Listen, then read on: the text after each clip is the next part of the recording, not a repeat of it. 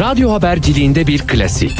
Sorulmayanı soran, haberin peşini bırakmayan tarzıyla bir marka. Atilla Güner'le Akşam Postası, gündeme damga vuran konu ve konuklarla hafta içi her akşam 17'de Radyo Sputnik'te.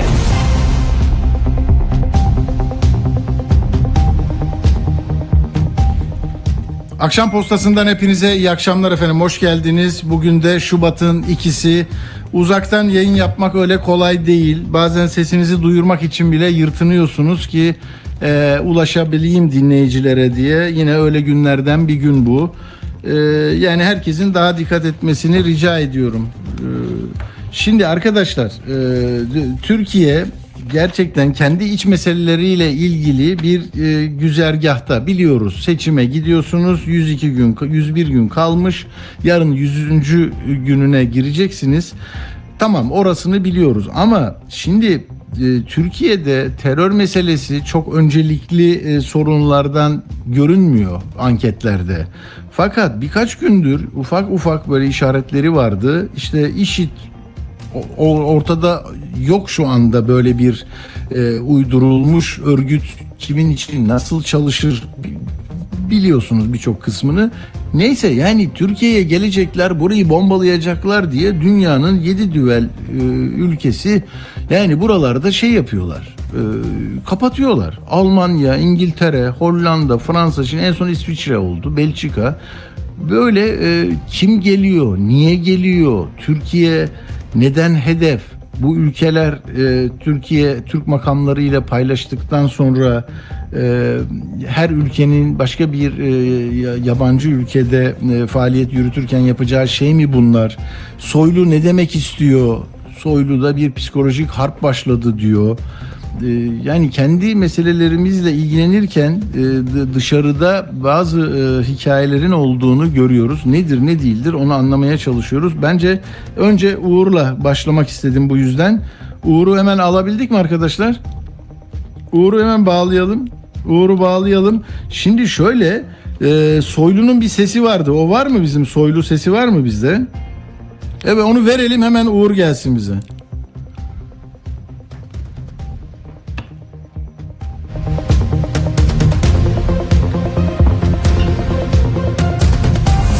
Seçime giden Türkiye'nin çok sesli radyo haber programı. Akşam postasından hepinize iyi akşamlar efendim. Her görüşe açık, özgür bir platform. İyi yeter ya 20 yıl olmuş ya. Bir de değiştirmek lazım. Tamam gelen adamı beğenmezsek o da kötüyse onu da göndeririz. Kılıçdaroğlu eğer Cumhurbaşkanı olurum derse yine ona veririm ama olmazsa vermeyi düşünmüyorum. Ekonomik de iyidir. Gerçi biraz pahalı olmuş ama karşılığında mesela köprü yapmış, tünel yapmış. Bunlar var. Ecevit zamanında, Demirel zamanında bu şey oluyordu. Karşılığında bir şey de yoktu. Atilla Güner'le Akşam Postası hafta içi her gün saat 17'de Radyo Sputnik'te. 46 milyar dolar turizm geliri elde ettiğimizi açıkladığımız bir günde Türkiye'de yeni bir psikolojik harp başlatmanın eşiğinde olmuşlardır. 15 kişi gözaltına alındı. 5 kişi tutuklandı. Büyükelçiler şimdi malum büyükelçinin operasyonuyla Türkiye'ye bir güvenlik açığı, bir terör operasyonu gerçekleştirmeye çalışıyorlar. Güya dost ve müttefik olarak bildiklerimiz bizde F-16 ve F-35 pazarlığı yapan biz istiyoruz da senato geçirir mi geçirmez mi? Ya siz kimi kandırıyorsunuz? Siz kimle dalga geçiyorsunuz? Siz hangi oyunu yapmaya çalışıyorsunuz? Madem Türkiye dostsunuz niye organize ettiğiniz arkasında olduğunuz İstiklal Caddesi patlamasını Türkiye ile paylaşmadınız? Çünkü 15 Temmuz'un arkasında da siz varsınız. Evet çok ağır sözler. Bir de bu istiklaldeki patlamadan sonra Soylu bu, buna benzer çok ağır sözler söylemişti. Kabul etmiyoruz sizin taziyenizi diye. Ne oluyor? Hakikaten ne oluyor? Yine böyle dış eksenli bazı e, meseleler mi seçmenin sandık kararını e, etkileyecek? Yine başka bir e, şeye mi paralel bir e, gündeme mi e, savrulacağız? E, endişelerimiz var. Uğur ne oluyor ne bitiyor Ba- anlayabildik mi?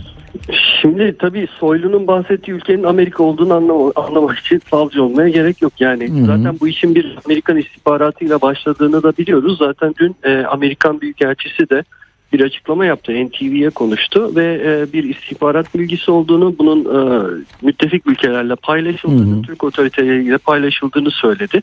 Şimdi bugünkü Soylu'nun açıklamasıyla dünkü İçişleri Bakanlığı açıklaması arasında dağlar kadar fark var. Ya O- evet. O kadar acayip bir ton farkı var ki. Hı hı. Dünkü İçişleri Bakanlığı'nın resmi açıklamasında deniyordu ki bir dost ülke.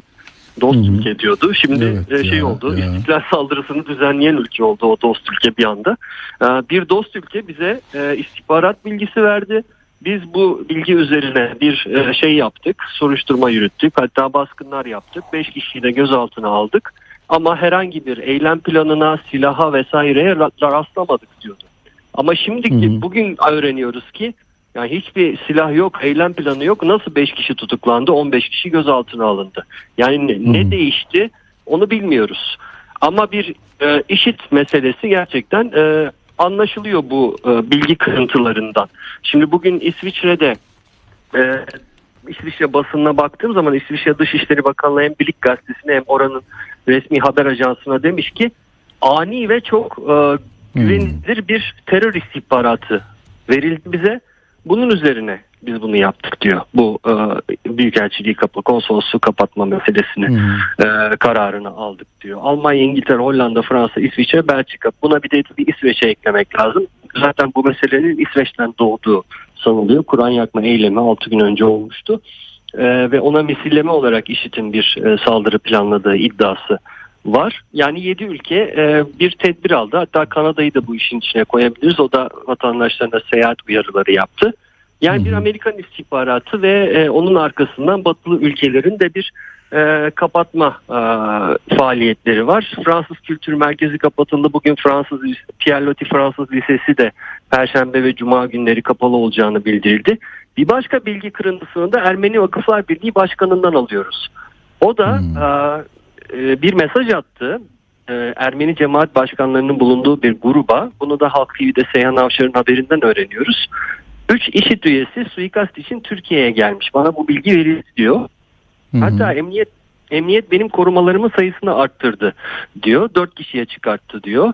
Ee, cemaatleri ilgilendiren etkinliklerine etkinliklere 2-3 ay kadar ara vermemizde fayda var dedim diyor. Hmm. Amaçları ruhani ve sivil liderlere ses getirecek suikast girişimi. Bu nedenle toplu kültürel gösterilere, okullara dikkat etmemiz lazım. İmkan, imkan dahilinde tedbirimizi alalım. Cemaatleri ilgilendiren etkinliklere ara verelim. Bu nedenle 6 Şubat'taki toplantımızı iptal ediyorum. Dün emniyet bana verdiği koruma sayısını arttırdı. Söz konusu saldırı bilgisi korumalarıma verilmiş. Şu an 4 aylık Hmm. korumam var. Ben tedirgin değilim diyor.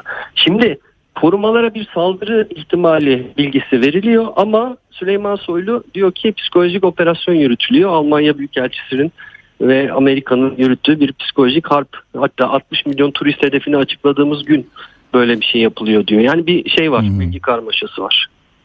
Anladım. Ama e, yani bu bizim üzerimizde nasıl bir etki yaratıyor?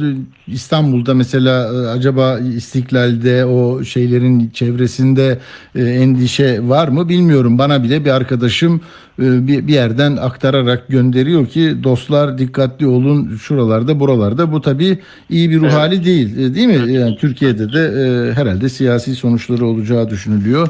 Önemli olan yani bu terörist eylem var ise onun e, önlenmesiydi. E, o da önlendiyse e, arkasında ne olduğunu da e, iyi takip etmek lazım. Peki Uğur çok teşekkür ediyorum. Sıcak Ben konu diye ederim. e, bununla ilgili bir gelişme olursa tekrar beraber olacağız. Sağ Tabii, olasın. Tabii görüşmek üzere. Hı hı. Dün e, dün tabii neyi konuştuk? Dün mesela TRT'de yine TRT'nin de tabii bir tane değil arkadaşlar. TRT'nin 9 tane şeyi var. Hani TRT 1'i, haberi, Word'ü, Türk'ü, Avaz'ı, Kürdisi, Arabisi, radyosu e, hepsi birden 9 ayrı mecrada 2 saat 37 dakika seçimle ilgili propaganda süreci başladı. Yani sonra kurra çekeceksin. YSK sıra verecek. Birileri çıkacak.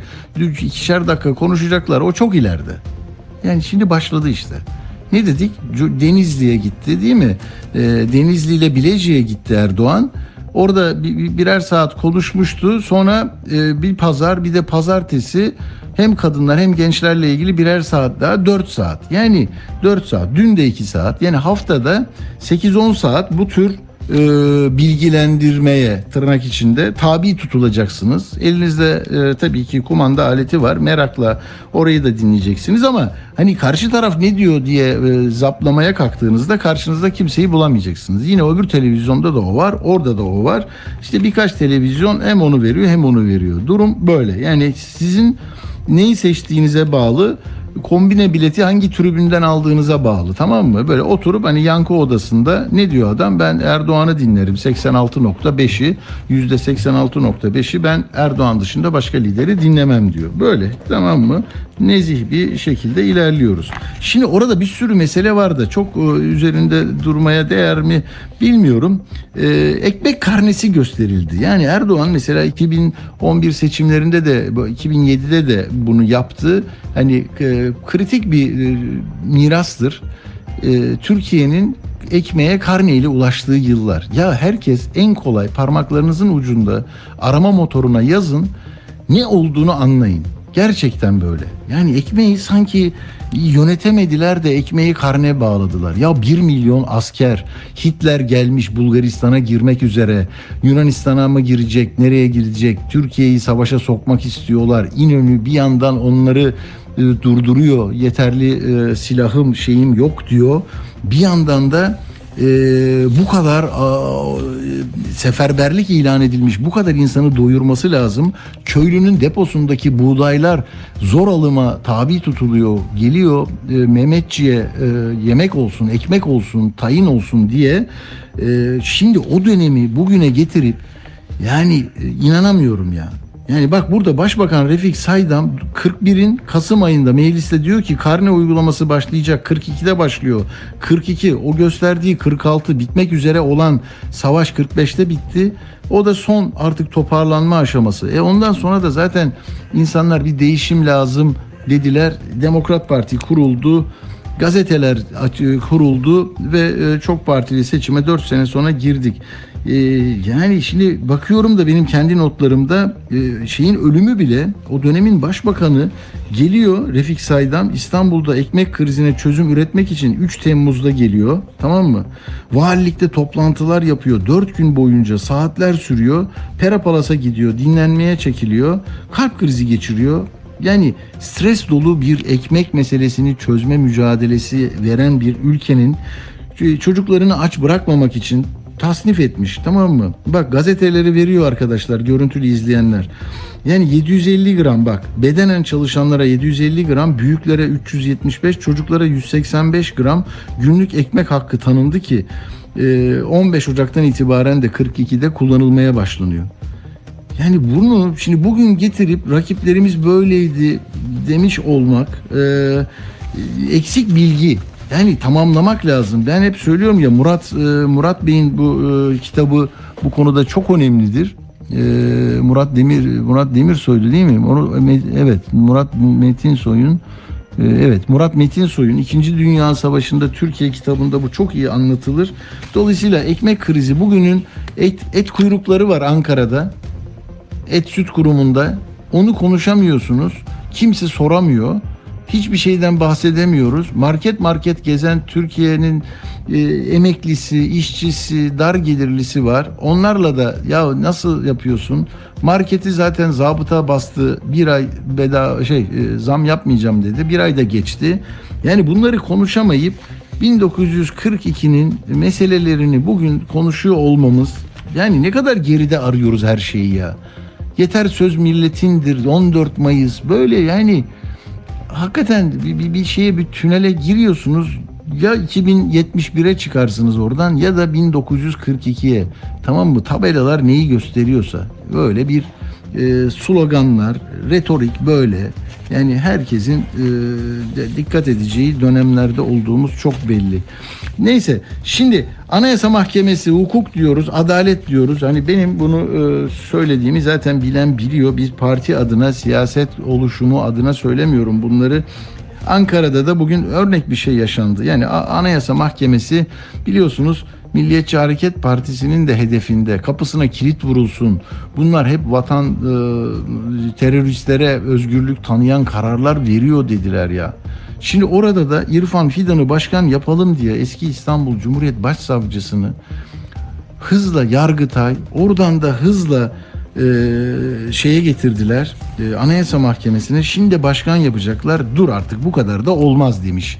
E, çok da isabetli bir karar e, olmuş. Zülfü Arslan yeniden üçüncü kez başkan seçiliyor. Bir buçuk yıl daha bunu yapacak. Herhalde seçimlerden sonra Anayasa Mahkemesi'nin de bir noter ve bir de talepleri yerine getiren bir ünite mi olacak? Yoksa hani açık aramayın biz de çalışın dediğimiz Sayıştay'a bir başkan onun kardeşini işte buraya YSK başkanı böyle e, oluşumlar işte ne, ne bileyim kurullar e, yapılar bürokrasi ya emniyet genel müdürü Murat a, Bakan İzmir Milli, şey e, Cumhuriyet Halk Partisi milletvekili Katar'daki polislerin maaşı niye verilmedi diye 22 gündür yazıyor, söylüyor, veriliyor ertesi gün. Sonra da ya e, CHP'nin çamur atan asparagasçı e, milletvekili diye Emniyet Genel Müdürü logolu açıklamalar yapılıyor. Metin Uca uçağıyla gidiyor bir oyunda Fatih Sultan Mehmet'in deniz e, ürünleri ye- yemesi yani kabuklu deniz ürünleri istemiş e, 1471'de ama Ali Erbaş yeme diyor. Ya o da mezheplere ait bir şey, değişik bir şey. Neyse espri yapıyor adam. İzledi mi oyunu? Ya adama şikayet ediyorsun tak diyor uçağa binerken alıyorlar gel buraya git buraya. Şeyi de e, öyle yapmışlar o ama yazdı E, nedir? E, Kıbrıs'a giderken onu sık sık alıyorlar ya. E, ben de Barbaros Şansal değil mi? Barbaros evet Barbaros Şansal. Onu da öyle yapmışlar ama bırakıyorlar. Metin Uca da gidecek o şeyine e, gösterisine. Erdoğan da işte Bahçeli ile e, neyi konuşuyor? Evine gidiyor. Güleç yüzlüler. Oturuyorlar. Orada da olmayan şeyler var. Nasıl başbakan e, dün TRT'de iki buçuk saat konuşurken Sinan Ateş'in sesini soramayan arkadaşlar varsa bu zirvede Sinan Ateş geçiyor mu geçmiyor mu bilemeyeceğiz. Tarih ileride bunu yazar mı onu da bilemeyeceğiz. MIT'in raporu var yok onu okur muyuz günün birinde bilemiyorum. Ama ilişkiler çok karmaşık. Ee, burada da yine Türkiye yeni şeyler öğrendi. Daha sonra bağlantıyı kuracağız ve e, Barış Terkoğlu'ndan o Sinan Ateş cinayetindeki e, düğümün çözülmeye yakın olup olmadığını, bunun siyaseten nereye evrileceğini konuşacağız. Ama Bahçeli ile Erdoğan e, bir saat oturdular. Hüdapar'ı alalım mı? Ortak e, miting yapacağız mı? Biz ne diyeceğiz? İşte Kürtler böyle, Anayasa Mahkemesi böyle, e, işte türban burada. Sen ne yapıyorsun? Sinan Ateş ne yapacağız? Bak Akşener bugün Sinan Ateş'in ailesine gitti. Başsağlığına. Yani e, MHP'den kopmuş bir parti orada her hafta grupta da söylüyorlar. Burası hakikaten seçime kadar e, tahmin edemeyeceğimiz, bu ülke zaten tahmin edilemeyen e, hikayelerin yazıldığı bir yer. Bakacağız ne olacağına e, bakalım tamam mı? Şimdi e, ama dün akşam ne diyorlar ya gazeteci arkadaşlar var ya meşhur yani e, ya işte bak 11 aydır aday gösteremediler bunlar. Ne yapıyorlar? Siz ne yapıyorsunuz? Siz Ayasofya'yı açtınız. Taksim'e cami yaptınız. Başörtüsünü çözdünüz. Ama Erbakan'ın partisi sizin karşınızda orada duruyor falan. Böyle yani bir partinin konferansında konuşulacakları kamu adına haber alma hakkına şu kadarcık riayet etseler halkın merak ettiği bir şeyi sorarlar. Propagandayı kuvvetlendirme çabaları sizi gazeteci yapmaz, şirin gösterirse oraya şirin gösterir. Her kimse karşınızdaki o A partisi, B partisi yani mesleğin e, ahlaki e, ölçüleri içinde sorun, herkese sorun. Kılıçdaroğlu'na da gidin, Erdoğan'a da gidin, Bahçeli'ye de gidin, sorabilin yani. Sinan Ateş'te 5 MHP'li ülkücü vesaire görünüyor. Siz ne diyorsunuz efendim? E işte yabancıların oyunu. Böyle psikolojik harekat falan filan. Neyse Erdoğan bir de orada şunu da dedi. Geçeceğim artık. Ee, ne dedi? Benim alanım ekonomi dedi. Ben ekonomistim dedi. Rüştü Saraçoğlu böyle toplara hiç girmez ama o da Rüştü Saraçoğlu demiş ki ben ODTÜ ekonomi ve istatistik bölümü mezunuyum. ABD'nin en büyük üniversitelerinden Minnesota Üniversitesi ekonominde doktora yaptım. Tez hocam ekonomide Nobel ödülü kazandı. Ortak makale yayınladık. Ben artık ekonomistim demeyeceğim diyor. Gördün mü? Yani Merkez Bankası eski başkanı Bakan Rüştü Saracoğlu çekildi sahadan. Yani ekonomistler çoğalınca ve muktedir olunca, kuvvetli olunca artık size yer kalmıyor. Hukuk da öyle bak. Hukukta hukuksuzluk gelirse hani işte cart, curt, yakarım, yıkarım, döverim, sana kabak kabak sırrına oturturum diyen abiler dışarı çıktılar. Ellerinde tesbihler oraya buraya gidiyorlar. İstediğimizi istediğimiz yere atıyoruz, kaldırıyoruz, tayin ediyoruz. Beğenmiyoruz kararı. Ahim kimdir? Dattırı dutturu. Ondan sonra da gel burada buradan bir şey çıkar, bir sonuç çıkar tamam mı? Soru sorarak çıkarmaya çalışın. Ben artık e, bu kadarını söyleyeyim ama bir şey eklemeden edemeyeceğim. Hani 11 aydır daha adayı belirleyemediler diye gazeteci soruyor ya. Adam bir bakmıyor ki. 2014'te Ekmelettin Bey 54 gün önce açıklanmış. Şeyde 2018'de Muharrem İnce 51 gün önce açıklanmış. Ya şimdi 101 gün var. E, Eksik fazla. Kızan da var, seven de var. Böyle olsun olmasın. Adamlar ders çıkarmış. Böyle yürüyecekler. Sana ne? Sana ne? E bak iki defa yapmışlar. Yenilmişler. Şimdi 90. gün açıklayacak belki. 40 gün daha önce açıklayacak. Yani ne 11 ay ne, ne, ne- ne- anlamıyorum ki ya. Peki. Eee yine videolar vermiş Menderes'ten oradan buradan. Yani grupta kendi gezilerini arkadaşlarına izletip 18 televizyonda da gösterip bu ilden bu ile gittik. O sırada da araya şeyi koyuyorlar. 8. toplantısında altılı masa bir araya geldi. Hop oraya gidiyor. Ardı, Ardahan, Kars bilmem ne. 9. toplantılarında altılı masa diyor. Hani onlar orada daha bulamadılar biz yürüyoruz. Ya belki o yürüyecek. Ne biliyorsun? Bilmiyorsun ki. Bay bay Kemal. Yani güle güle Erdoğan diyecek o da sana o zaman. Ne demek yani? Bay bay kapıdan e, vedalaşma şeyidir. Hadi bay bay. Bay bay deme, demez ki. Türkçe kelimeler istiyordunuz. Bak ben pasaport aldım şimdi. Türkiye Türkiye oldu adımız diyorsunuz. İngilizce yine Turkey yazıyor. Neyse.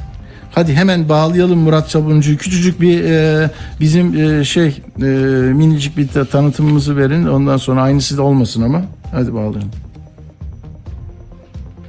Tanıtım olsun bir tane. Radyo Sputnik WhatsApp hattı sizden haber, bilgi ve yorum bekliyor. Sesinizi kaydedin WhatsApp'tan 0505 171 66 56'ya gönderin yayınlansın. Atilla Güner'le Akşam Postası devam ediyor.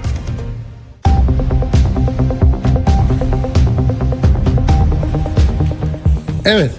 Şimdi e, Murat Sabuncu hattımızda T24 yazarı. Merhaba sevgili Murat Sabuncu hoş geldiniz.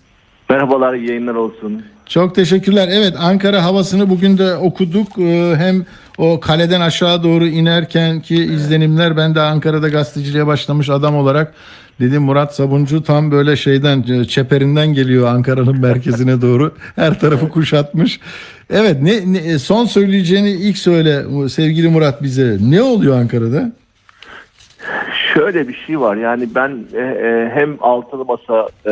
Millet İttifakı toplantısı bu e, rapor arkasından meclisteki grup toplantıları son olarak da dün meclisteki şey, yani bu e, muhalefetteki partilerin genel merkezlerinde Hı yöneticilerle görüşmeler yaptım. Benim görebildiğim kadarıyla e, hala bir e, iç çekişme var.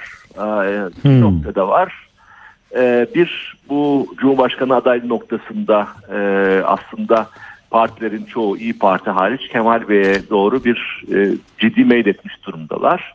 Bir orada bir e, hala belirsizlik var. İyi Parti hala onu İyi Parti'de hala içinde yani kendi içinde onu tartışıyor öyle mi? Yani ya olsun mu olmasın mı? Hmm. tartışıyor. Tartışıyor. Kesin tartışıyor. Yani yerine mesela Kemal Bey olmasa neyi e, neye yakınlar? O, o anlaşılabiliyor mu? Yani şunu bir kere e, çok hepsi makul insanlar son tahlilde ve Ekrem İmamoğlu'nun e, Hmm. eğer aday olması takdirinde e, bir e, iktidarın bunu beklediğini ve adalet açıklandıktan sonra adaletten vazgeçemeyeceği noktada bir yasak gelebileceğini kendileri de biliyorlar. Dolayısıyla evde bir tek Hmm. Mansur Yavaş gözüküyor ama e, o da e, nasıl olur? Tabii gerçi e, HDP'nin aday çıkartacağız her halükarda dediğini biliyoruz.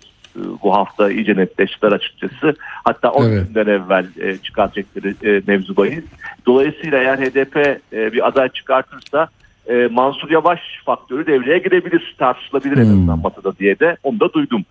Bir diğer şey tabii geçiş süreciyle ilgili bir e, iki maddelik tartışma noktası var. E, bir tanesi e, aday kazanırsa eğer muhalefetin adayı ve mesela CHP'den Kemal Bey aday olursa e, ya da herhangi birisi anında partisinden istifa etsin diyor. E, İyi Parti gene özellikle. Diğerleri ya hemen istifasına gerek yok. En azından geçiş sürecinin aşamalarında yol alınsın. E, yeni genel başkan masaya oturmasın e, hemen e, diye böyle bir e, çekincesi e, var diğerlerinin ama İyi Ha, Parti, parti parti sıkıntıya girer anlamında değil mi? O zaman hani mesela CHP'nin CHP'den geldiniz oraya yeni birisi gelecek. O da mı ortak olacak değil mi? O da ortak olacak gibi. Yani bu, bu tartışılabilir. Dolayısıyla ya şu parlamenter sisteme geçişin noktaları halledilsin, işte e, o, o partinin gücüyle birkaç nokta halledilsin diye bir beklenti içinde oldukları için bu yanlış olur diye düşünüyorlar. Bu bir, bir tane çekici noktaları bu. İkincisi de e, Cumhurbaşkanlığı e, yardımcılığı olması noktasında Hmm. biliyorsunuz bir e, ağırlıklı Çok. bir görüş vardı. Fakat şimdi e, yine e, her ne kadar İyi Parti, Meral Akşener e, ekip bunu yalanladıysa da yani Meral Akşener'in daha kuvvetli bir özel bir e, Cumhurbaşkanı yardımcılığı pozisyonu istediği ya da konuşulduğu e, çok açık ve net e, bu altılı masanın e, üyelerinden bir tanesinin genel başkan yardımcısının ağzından birebir duydum. Hayır komisyonlar aracılığıyla bize bu daha evvel e, söylendi. Yani hani Meral Hanım'a farklı pozisyon olması daha iyi olur diye Hmm. söylendi diye söyledi. Yani e, böyle bir şey de var. E, son bir şey bu konuda söyleyeyim. E, yine e, bu masanın e, bir kanadından bir tanesinin e, dün yine anlattığı e, bir şekilde e, zaten e, bir bakan yardımcılığı öngörülüyor biliyorsun her birinde hı, e, seçimden evvel. Seçimden sonra da aldıkları oya göre bakan yardımcıların sayısının artmasını e, öngörüyorlar. Diyor ki o kaynak e zaten siz diyorsunuz ki biz çok yüksek oyumuz var. E zaten birçok bakanlık sizde olacak. Ekstra ne istiyorsunuz? Yani zaten Hmm. pozisyonunuz daha kuvvetli olacak diyorlar. Yani hala ki bugün ayın arkası 13'ünde bir süreç var. Ha, bu arada 13'ünde artık belli olsun diye yine büyük bir kesim e, düşünüyor. Bir- Biliyorsunuz dün e, Ali Babacan ve Davutoğlu'la görüştü. Temel Evet. Karamollaoğlu, Mustafa Eysay. Bugün Kemal Kılıçdaroğlu görüştü. E, yarın Meral Akşener var. Yine e, ki kaynaklar sadece onlar değil. E, art, art taraftaki komisyondaki isimler her biri kendi genel başkanına rapor veren isimler artı e, genel başkanların kendilerine birebir görüşmeler yapacaklar diye bir Hmm. e, aktarımları var. Dolayısıyla şu önümüzdeki 10-15 gün açıkçası e, santranç hamlelerinin e, artık herhalde e, sonu olur. Yani en azından muhalefet seçmeni açısından şunu söyleyeyim. Herhalde onlar da artık bu santranç, siyasi santranç benim partim, senin partin, benim adayım o olur, o kazanır, o kazanamaz. Artık ileri bakalım deme noktasına geldiler. HDP de e, bu açıkçası adayının bu e, altı evvel belirleyip bence e, elini biraz daha kuvvetlendirmek istiyor. Bu önümüzdeki 15 gün karşılıklı e, hamlelerin görüldüğü muhalefette herkesin kendi pozisyonunu kuvvetlenmeye çalıştığı bir süreç olarak göreceğiz diye düşünüyorum. Anladım.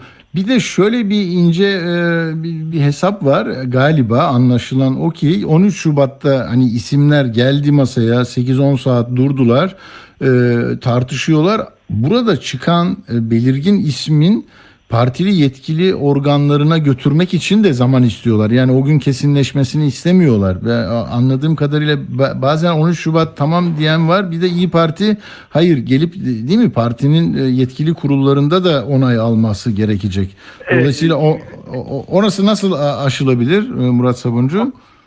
Aynen dediğiniz gibi düşünen bir grup var fakat bir grup, bir grup partide mesela şunu biliyoruz e, açıklandığı için rahat rahat Gelecek Partisi e, yetkili Hı. kurulları Ahmet Davutoğlu'na bu konuda e, görüş bildirme e, işte aday belirleme noktasında bir yetki verdi sanıyorum diğer partiler de benzer bir yetkilendirme yapacaklar ama geri kalan İyi Parti fakat şöyle bir şey olur tabii bu dakikadan sonra yani Hı hı. masadan aday çıktı biz İyi Parti e, işte toplayacağız kurulda bir daha görüşeceğiz falan.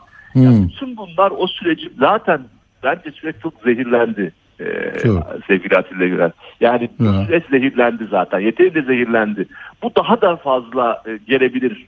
süreci diye düşünüyorum. Yani o gün masadakiler artık belli bir noktaya belli bir karara gelmiş olarak oturacaklar o masaya diye tahmin ediyorum. Öyle konuşuyorlar en azından bize şimdilik. E, ve artık e, o dakikadan sonra da ha bir de çok kısa bir not e, dedik ki hani birkaç e, o şeyde metinde olmayan şeyler vardı işte cemevleri konusu işte Evet. hani Kürt sorunu konusu falan yani hep biz konuştuk onları. Şöyle bir şey söyledi o önemli kaynak genel başkan yardımcısı dedi ki e, bu metin e, ortak listenin adayına bir sörf yapma imkanı sağlıyor. Yani demokratik anlamda açılımları yaptığı zaman kimsenin yadırgamayacağı bir e, bölümler var biliyorsunuz dedi. Dolayısıyla lider yani aday açıklandıktan sonra bu metne sadık kalarak ama metnin sağladığı demokratik açılımları kullanarak e, bu sizin eksik olarak gördüğünüz noktalarda sözler verebilir, partiler verebilir, konuşmalar yapabilir dedi. Tabii e, bu da ne kadar e, şey olur e, onu bilemiyorum bence. Ama bu da tabii hani onun açısından noktalarından bir tanesi. Yani zaten e, bu herkesin merak konusu Meral Hanım'ın burada izleyeceği e, şey e, güzergah yol nedir? Yani burada Kemal Bey'e karşı mesafeli duruşu e, nasıl e, formüle edecekler, nasıl olacak, nasıl aşılacak? E, hep birlikte göreceğiz ama e, şeye pek de tekrar dönmek istiyorum. Hafta sonunda da e, HDP'nin e, böyle bir etkinliği olduğunu e, söylüyorsunuz. O, o oradaki e, şey ne? E, Yani mesela ortak mutabakat metnine nasıl yaklaştıklarını anlamaya çalışmıştık. Siz belki daha iyi gördünüz orada. Evet. Ya ben hani orada hem konuştuğum hem grup toplantısını da izledim. Ee, çok ciddi bir ihtiyatlı tavırları var. Yani e, e, kendileri küçük küçük e, yani işte Kürt adı bile yok dediler. İşte bu sadece e, genel anlamda eleştirdiler ama doğrudan çok sert, çok sert, çok net eleştirmediler. Demirtaş'ın bir e, ekonomi politikalarını neoliberal olarak e, değerlendirdiği ve sol açıdan sol adam baktığını zaman e, yetersiz olduğunu söyledi. Zaten e, size konuşuruz onları. Bir noktalar var. Fakat e, benim anladığım hala bir bekleme hali var. Yani aday çıkartmış olsalar bile son güne kadar ben bunun yine çok kafa karıştırıcı bir şey olacağını düşünüyorum. Yani bir e, ortak bir e, konuşma, ortak e, beşru zeminde bir e, müzakere olabilirse aday geri bile çekilebilir. Ama bu aday e, çıkarttık sonra hadi vazgeçtik geri çektik falan bütün bunlar e, bütün seçmenin genelinde yani kendini muhalif olarak tanımlayan seçmenin kendi tamamında ya da e, ne bileyim Kürt seçmende e, HDP'ye ağırlıklı olarak oyunu veren nasıl bir ruh hali yaratır? Yani bu kadar fazla hani müzakere bu kadar fazla sen varsın ben yokum e, yani bütün bunlar beni biraz şey yapıyor. Yani insanların yani bunun şertini istiyor herkes ama bir yerde bir şekilde e, direkten bir şey dönüyor. Yani işte altılı masa geçen toplantısından sonra bir çıktı Ahmet Davutoğlu bir dedi ki işte Cumhurbaşkanı'nın yetkileri falan müzakere edeceğiz biz konuşacağız biz karar vermeden falan bir bir aşağı düştü. Efendim bu ortak mutabakat metni açılacak herkes bekliyor falan filan işte da- cemevi yok işte cemevi var da 170. sayfada şöyle var imar konusunda halledeceğiz diyorlar. Yani cemevini imar sorunu olarak tarif eden bir bakış veya Kürt sorunu hiçbir şekilde yani terör e, kapsamında bakıldığına dair bir e, nokta var veya e, evet Türkiye'de katı renklik yüzünden pek çok insan e, başörtüsü yüzünden sorun çekti ama şimdi de insanların yaşam tercihiyle ilgili problemler var vurgusu yok. Dolayısıyla bu tablo yani her seferinde bir yerden toplumun bir, kas- bir kısmı bir kapılıyor. Yani herkesin o hadi tamam işte bu bu bu mutabakat metni, bu bu lider, bu birliktelik deyip peşinden e, gidebileceği bir nokta e, olmamaya başlıyor ve Atilla Bey siz de yıllardır izliyorsunuz. Ben özellikle genç seçmenin e, sandığa gitme noktasında tereddüt ede- edebileceğini e, de düşünmeye başladım ki böyle anketler de var. Dolayısıyla bütün bunlar bana e, risk olarak e, gözüküyor. Fakat bir taraftan da tabii e, bürokraside, e, sokakta, e, e, sivil toplumda heyecanlı, değiştirmek isteyen, değiştirmeyi arzulayan bir e, insan grubunda görüyoruz. Yani mesela bu e, bahsediyorsunuz, bahsettiniz. Yani Anayasa Mahkemesi'ndeki başkanlık oylaması çok önemlidir. Yani e, paraşütle getirilmiş Cumhurbaşkanı'nın emrindeki e, bir İrfan Fidan'a bir yeni üyeye e, Anayasa Mahkemesi'nin diğer üyeleri karşı çıkmıştır. Yani bu bu bunu küçümsememek gerekiyor. Bir yerlerde bir, bir, bir şeylere bir dakika yapmıştır. E, bürokraside var, sokakta var, demokraside, hukukta. Yani bütün bunlar aslında bir taraftan muhalefetin işinde kolaylaştıracak e, biraz toplumun verdiği e, izler ama öbür taraftan da bu tırnak içinde bu hani gollük pas diyor ya Tayyip Erdoğan muhalefetin sokağa attığı gollük pası ne kadar e, vücudunda durdurup onu bir e, oyuna soktuğu veya gol attığını da e, henüz tam olarak görebilmiş değiliz diye düşünüyorum. Doğru. Bir de şunu ekleyeyim e, Murat Sabuncu bu, AYM'deki hani kısmen direniş ifadesiyle e, anlatılıyor. Bir de e, Celal Ülgen onu söyledi, önemsedim. Mesela şeyin Bahçeli hakkında e, Ön Kibar'ın yazdığı bir kitap e, Kırmızı Kedi'den çıkmış. 2017'de mahkeme kararıyla toplatılıyor. E, nüshaları da e, şey baskıları da el, e, müsaade ediliyor. Şimdi ona itirazı 6 yıl sonra Yargıtay e, geçen ayın sonunda e, kararlaştırmış e, bozdu bunu. Yani e, düşünce e, açıklama hürriyeti diyor, eleştiri diyor ve e, şu anda yasak kalktı o kitap çıkacak. Yani şimdi mesela bu da yargının iktidarın büyük, e, önemli bir e, uzvu diyelim MHP'ye onun liderine seçim öncesi böyle bir kitap yeniden basılacak ki ön kibar bunun için de dövülmüştü, saldırıya uğramıştı. E, bu da çok e, ilginç değil mi? Sanki yargıda belki önümüzde bir seçim olması e, nedeniyle hem Sinan Ateş soruşturmasında da belki bu daha kuvvetli e, soruşturmaya tabi tutacaklar. Yakında seçim var diye. Ne diyorsun? Son iki dakikamız var. Çok kısa söyleyeyim. Ee, burada da muhalefete bir tırnak içinde övgüden bahsetmek istiyorum. Ve Kemal Kılıçdaroğlu bürokrasiye verdiği mesajlarla çok net arkadaş işini yapanla asla ve asla hani seçimler kazanırsa muhalefet bütün bürokraside büyük bir kıyma hayır diyor. Hayır ben e, ana noktalarda işini yapmayan hukukta, sayıştayda, başka yerlerde sadece onların üst tarafıyla uğraşacağım diyor. Bu mesajlar da bana sorarsanız önemli mesajlar. Bir taraftan toplum yani yargı da güvenlik bürokrasisi de toplumdaki değiştirme arzusunu görüyor. Bir taraftan muhabbet yani biz topla, toptan bir şey yapmak noktasını söylüyor. Kemal Kılıçdaroğlu bu hafta grup toplantısında e, Atide'de çok e, heyecan yarattı. Siz de öyle yıllarca seyrettik. Mecliste toplantılarını seyrettik. E, ben giderdim. E, bir çalıştığım dönemde orada. Şu anda e, tıkkım tıkkım nefes alıyor ve insanlar ki bu da çok önemli bir e, ipucu verir gazetecilere. E, o partinin liderinden bir şey talep ediyorsa yani değiştirebilme gücünü görüp inanıyorsa orada bir heyecan oluyor. Ben o salonda e, aslan işte işsizliğe, liyakata kadar bir sürü insanın e, hatta bir kısmı Kemal dedi diye bağırarak çocukların e, bir şeyler istediklerini gördüm, duydum ve o evet dediği zaman, bakacağız dediği zaman o yüzdeki değişimi de gördüm. Aslında çok büyük bir değiştirme ihtiyacı da var. E, burada Kemal Bey'in e, yine de e, 418 milyar doları geri alacağım lafı inanılmaz anlaşılıyor ve biliyorsunuz bir Ankara'nın ortasına bir tane böyle kule dikip onun üzerinde her tahsil ettiğinin üzerinden bir yazı yazacaklar falan. Yani bu, bunların bir karşılığı olduğunu da bir taraftan görüyorum ben Atilla Bey. Ee, takip etmeye devam edeceğiz. Sevgili Murat Sabuncu çok teşekkür ediyoruz. Sağ olasın katkınız için. olsun. Sağ olun. Sağ olun. olun. Evet küçük bir ara verelim. Sonra Barış Terkoğlu'na Sinan Ateş meselesini soracağız. Radyo haberciliğinde bir klasik. Sorulmayanı soran, haberin peşini bırakmayan tarzıyla bir marka. Atilla Güner'le Akşam Postası, gündeme damga vuran konu ve konuklarla hafta içi her akşam 17'de Radyo Sputnik'te. Son dakika haberleri, canlı yayınlar, multimedya ve daha fazlası Sputnik Haber Ajansı'nın web sitesinde. Dünyanın küçük bir parçasını değil, tamamını anlamak istiyorsanız sputniknews.com.tr'yi tıklayın, habersiz kalmayın. Atilla Güner'le Akşam Postası devam ediyor.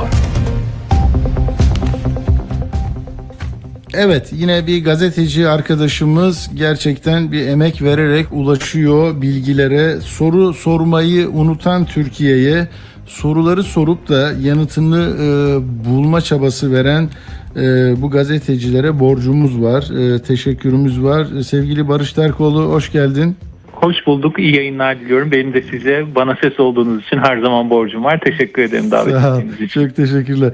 Ee, şimdi ha- okudum yani e, hakikaten e, haberi hem işleyiş biçimin e, hem edindiğin bilgiler bu, bu bu şartlarda bilgiye erişmek de çok zor. Ee, o açıdan çok kıymetli e, geldi bana.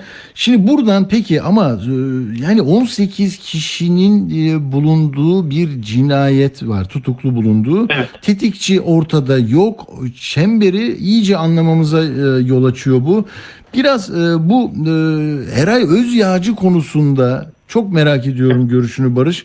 Yani hakikaten ne yaptılar? Buharlaştırdılar mı detaylara gelmeden önce? İki ihtimal var bence. Bir, e, bilirsiniz bu konuda tetikçilerin hı. konuşması her zaman büyük risk Tabii. yarattığı için tetikçi ortadan kaldırılmış olabilir, öldürülmüş olabilir yani. E, iki, ben bunu tabii ki biz hukuk devletinden yanayız. Biz suçlu da olsa herkesin kanun önünde hesap Tabii. vermesinden yanayız. Hani e, kimseye bu açıdan oh iyi olmuş demeyiz. Tam tersine Hı hı. kanunun Tabii önünde hesap vermesini savunuruz. İkinci ihtimal ise e, yurt dışına kaçırılmış olabilir. Böyle bir Hmm, ihtimal de var. hmm. Hatırlayın daha önce e, Suriye'nin Türkmen Dağı bölgesinde bir Rus pilotunda katledilmesine neden olan olayın içinde olan Ya. kişilere baktığınızda bu cinayetle de yer yer kesişen ilişkiler açığa çıkıyor. E, mesela Doğukan Çep e, örneğin Suriye'ye kaçmışken aranırken belli bir dönem oraya gitmiş gelmiş. Mesela böyle bölge veya Gürcistan gibi bölgelere Hı hı. e, kendileri adına suç işleyen insanları taşıyabildiklerini biliyoruz. Yurt dışına kaçırılmış olabilir. E bir ihtimal daha tabii ki hala Türkiye içerisinde saklanıyor olabilir. Önümüzdeki günlerde bulunuyor olabilir. Bulunmak isteniyorsa tabii ki. Bir de bunun kamera görüntülerini mesela bizim her türlü cinayetten ya caminin önünden paspası alanın adamın bile görüntülerini veriyorlar. Ve Bazı televizyon haberleri sırf bunlardan oluşuyor. Bunu göremiyoruz değil mi? O kamera girmiş midir görüntüler şeye acaba soruşturma dosyasına? O öyle bir bilgi var mı? Şöyle yani şimdi bu konuda ben açık olayım, samimi olayım. Hı E, soruşturma dosyası konusunda çok ketum bir savcılıkla karşı karşıyayız. Hatırlarsanız Türkiye'de aşağı yukarı bütün soruşturmalarda birkaç saat içinde neredeyse katilin işte fotoğraflarından, ilişkilerinden, komşusundan, komşusunun sohbetlerinden her şeyi bilirdik. Mesela Taksim'deki terör saldırısından sonra bunu gördük. Normal şartlar altında kameraya yakalanmamak mümkün değil. Çünkü Türkiye öyle bir yer haline geldi ki dünyanın belki de en fazla kameralarla korunan şehirleri arasında Türkiye. Bunu bu arada e, şeyde yapabiliyor. Takip sistemi de kurulabilmiş durumda. En azından basit bir trafik cezası aldığınızda bunu rahatlıkla görebiliyorsunuz. Tabii. E, Ya balık yemeye şimdi- gidiyorsun balık affedersin Evet. balık yemeye giderken bile yakalandığına göre yani herhalde ülke ocakları genel başkanı eski başkanı vururken yakalarlar ya. Evet. Ancak tabii ki e, bu konuda perdeleme yapan kişilere dikkat etmek Hmm. gerekiyor. Ne demek istiyorum? Dün Habertürk'te Fevzi Çakır'ın bir haberi vardı. Fevzi Evet. Haberi e, yani e, sonuçta haber somut bir olguya dayanıyor. Tabii. Somut olguda diyor ki katilin kaçırılmasında belirli e, güzergahların kullanıldığı, belirli perdelemelerin yapıldığı, tabiri caizse katilin cinayetten sonra kaçışının da yakalanmayacak şekilde planlandığı, bu açıdan bazı konum bilgilerinde katile aktarıldı. Mesela ne olabilir? Kameraların bulunduğu yerler. Mi? Örneğin işte e, HTS kayıtlarını saklamış olabilir. Hepimizin telefonu bulunduğu yerden HTS veriyor. Bu açıdan güvenlik önlemleri almış olabilir vesaire. Şimdi benim yazım aslında buna bir ışık tutmaya çalışıyor. Çok. Yani Evet. bir adım ilerisine açıklamaya çalışıyor. Şöyle ki şimdi bakın e, biz bir tetikçiye odaklanıyoruz. Bir de e, tabii ki en merak ettiğim şey bu böyle bir cinayeti kim azmettirmiş olabilir? Çünkü siyasi Hmm. cinayetlerin arkasında mesela Karlov cinayetinde de bunu gördük. Bir siyasi cinayette Türkiye ile Rusya'yı karşı karşıya getirmeye çalışan Hrant Dink cinayetinde de gördük. Uğur Mumcu cinayetinde de arkada büyük azmettiriciler olur. Tabii ki onları da merak ediyoruz. Ama bir de ara aşamalar var. Bu Hmm. aşı- ara aşamalar bize bu ikisi arasındaki zincirin halkalarını veriyor. Ne Doğru. demek istiyorum? Şunu demek istiyorum. Bugünkü yazıda onun peşine düştüm aslında. Hı hı. Bir Ya. Tolgahan Demirbaş var. Muammaya dönüşmüş durumda. Evet. Tolgahan Demirbaş Ülke Ocakları Genel Merkez eski yöneticisi. Hı. Ve bu ismi polisin gözaltına alması hiç de kolay olmadı. Hatırlayın öncelikle şunu görmüştük. Bu Tolgahan Demirbaşı polis olayın yaşandığı gün gözaltına almaya gitmişti. Bunu nereden okuduk? Tolga Şardan'ın yazısından. E, ve bulunduğu evde MHP'nin Mersin Milletvekili Olcay Kılavuz vardı. Olcay Kılavuz polislere ıı, şahsı vermeyeceğini söyledi ama polisler aldılar. Sonra bırakmak Sahibin zorunda gelsin kaldılar. dedi değil mi Barış ya o laf Evet, nasıl bir sahibin laftı? Hiç gelsin kimse dedi. hiç kimse onu da yani reddetmedi, yalanlamadı. Sahibin gelsin lafı çok Evet. önemli doğru. Ee, aslında o lafın da sonunda belki bir parçasını değiniriz. İkincisi Hı hı. şöyle bir tarafı var. İkinci kez Tolgahan Demirbaş ifadeye çağrıldı Ankara Cumhuriyet Başsavcılığı tarafından. İkinci kez ifadeye çağrıldığında da ifadesini verdi gitti. Şimdi bu bir cinayet soruşturması. Ben hani Ya. basit bir tweetten 5 dakika içinde tutuklanan insanları biliyorum. Ee, yani Türkiye'nin bugün konuştuğu açıyorum internet sitelerinin önünde bir mesela müstehcenlik haberi var görmüşsünüzdür bir e, kadının işte TikTok'ta müstehcen hemen adli, gözaltına alınmış adli kontrol tedbiri getirmişler ve bir cinayet soruşturması olunca insanların takdir edersiniz ki kaçma şüphesi bu kadar yoğun oluyor çünkü alacağı ceza çok yüksek serbest bırakıldı. Üçüncü kez geçen hafta bugünlerde yakalandı, gözaltına alındı ve tutuklandı. Şimdi peki Tolgahan Demirbaş neden tutuklandı? Çünkü Tolgahan Demirbaş neden tutuklandı sorusunun yanıtı şöyle önemli. Tolgahan Demirbaş bu işlenen cinayetle yani tetikçi belli ki siyasi kimliğinden bağımsız olarak çeşitli suçlara karışmış bir insan. Mesela Doğukan Çep, Gül Suyu'ndan itibaren görüyoruz mafyatik ilişkilerin içerisinde. Bunlar kendilerine cinayet taşere edilmiş insanlar. Ama bu cinayeti taşere edenler içinde siyasi halkalardan belki en önemlilerinden biri Tolgan Demirbaş. Çünkü Ülke Ocakları Genel Merkez eski yöneticisi. Hatırlayın e, mak, e, ka- e, cinayete kurban giden Sinan Ateş Ülke Ocakları Genel Başkanıydı. Ve e, Sinan Ateş Ülke Ocakları içerisinde yaşanan bir hizip kavgasının sonucunda tasfiye edilmişti. MHP'den kopmamıştı ama e, Ülke Ocakları Genel Başkanlığından alınmıştı. Haliyle eski genel merkez yöneticisinin burada alınmasına ışık tutmaya çalıştım. Nasıl ışık tutmaya çalıştım? Şöyle ki bu cinayet soruşturmasında gözaltına alınan ve arkasından tutuklanan iki isim var. Bu iki isim, bu iki isme e, yoğunlaştım. Bunlardan biri Aytaç Ataç. Aytaç Ataş Ankara'nın çok meşhur kafelerinden bir tanesi olan ve e, Marco Paşa diye bilinen Paşa'yı bu arada Türkçe karakterlerle değil SCH şeklinde hani bu okuduğumuz şekilde yazılan bir Evet. kafe. Kayseri merkezli bir kafe. Bu kafenin sahibi. Bir kafenin sahibi neden Sinan Ateş cinayetinde gözaltına alınır diye ben de merak ettim. Neden tutuklanır diye merak ettim. Sonra bunun ifadesinin peşine düştüm. 23, 23 Ocak'ta emniyette ifade vermiş. Arkasından savcılıkta ifade vermiş. Ee, Aytaç Ataç'ın tutuklanmasının nedeni Tolgahan Demirbaş'la ilişkisi. Kendisi de bu ilişkiyi kabul ediyor. Yani 8 senedir arkadaş olduklarını, kendisinin kafesine gelip gittiğini, işte zararlı bir şey, bunu söyleyelim rütük kuralları gereği, nargile içtiğini, Hı hı. Ondan sonra e, ve buradan tanışıklıklarının olduğunu ama bu tanışıklığın daha ileri aşamada olduğunu da anlıyoruz. Çünkü e, Aytaç Ataç diyor ki kendisinin bir çiftliği var. Ankara'da gözlerden uzak göl başında tabiri caizse bir dağ başında 74 dönüm üzerine kurulmuş hani hani insan kesseniz duymaz derler ya böyle bir ta- tabir vardır Türk dilinde. Doğru. Böyle bir çiftliği var. Böyle bir çiftliğin anahtarı aynı zamanda Tolgahan Demirbaş'ta. istediği zaman girip çıkıyor çiftliğe sahibi olmadan. Ya. Böyle bir ilişkileri var. C- diyor ki ifadesinde anlıyoruz ki peşinde olunan soru bu. Cinayetin işlendiği 30 Aralık günü cinayet biliyorsunuz saat 13.30'da işlenmişti. Cinayetten 2,5 saat önce Tolgahan Demirbaş kafe sahibi olan arkadaşı 8 yıllık arkadaşı ve çiftliğini kullandığı arkadaşı Aytaç Ataç'ı arıyor. Bugün çiftliğe gidecek misin diye soruyor. Hı. Ataç gitmeyeceğim diyor. Şimdi bu çok şüpheli bir hareket. Demek ki çiftlikte bir işi var. Belki saklamaya çalıştığı, oraya gitmek istediği çok belli ki bir şey var. Ondan sonra Aytaç Ataç bundan ibaret bir ilişkisi yok Tolgahan Demirbaş'la. Aytaç Ataç bu cinayetin içinde bazı şeylere daha öncesinden de tanıklık etmiş birisi. Neye tanıklık etmiş birisi derseniz size bir de Çağlar Zor- Zor'dan biliyorum isimleri Ya. akılda tutmak zor ama 3 kişiden bahsedeceğim sadece. Bir de Çağlar Zorlu olmuş olacak. Yani e, Tolgahan Demirbaş, Aytaç Ataş, Çağlar Zorlu.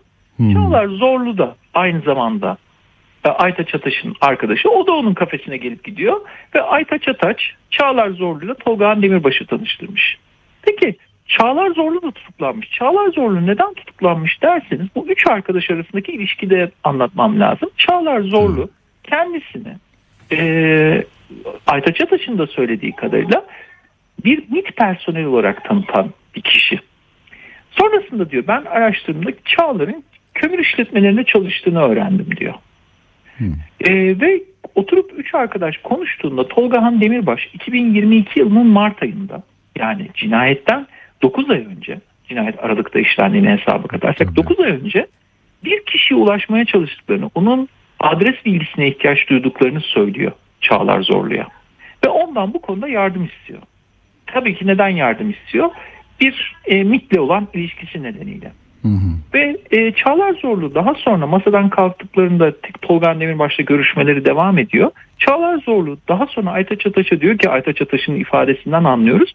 Benden Sinan Ateş'in konum bilgilerini istiyorlar. Onu takip etmeye çalışıyorlar ve onu bulmaya çalışıyorlar diyor. Bakın Mart ayı 2022'nin Mart ayında. Barış buradan itibaren nasıl o sistem çalıştıysa MIT raporu deniyor ya şimdi kesin orada da vardır. Bu adam haber elemanı mıdır? Kime çalışıyor? İçeride hangi e, klikle ilgisi var? Gidip ya insanların telefon konumları bütün o bir kişisel bilgilerini bu kadar kolay alabiliyorsa yandık ya. Ben çok şaşırdım. Şöyle, şöyle Türkiye'de böyle bir mekanizma var. Hmm. Atilla Bey. E, yani sizin telefonunuzdan aslında şey de böyle bulundu mesela Taksim bombası saldırıları Hı hı da hı. böyle bulundu. Zaman zaman kriminal işlerde de kullanılıyor. Telefon sinyalleriniz takip ediliyor Tabii. ve bu sinyaller sayesinde dakika dakika izlenebiliyorsunuz. Polis de zaman zaman gelip size eline koymuş gibi bulabiliyor.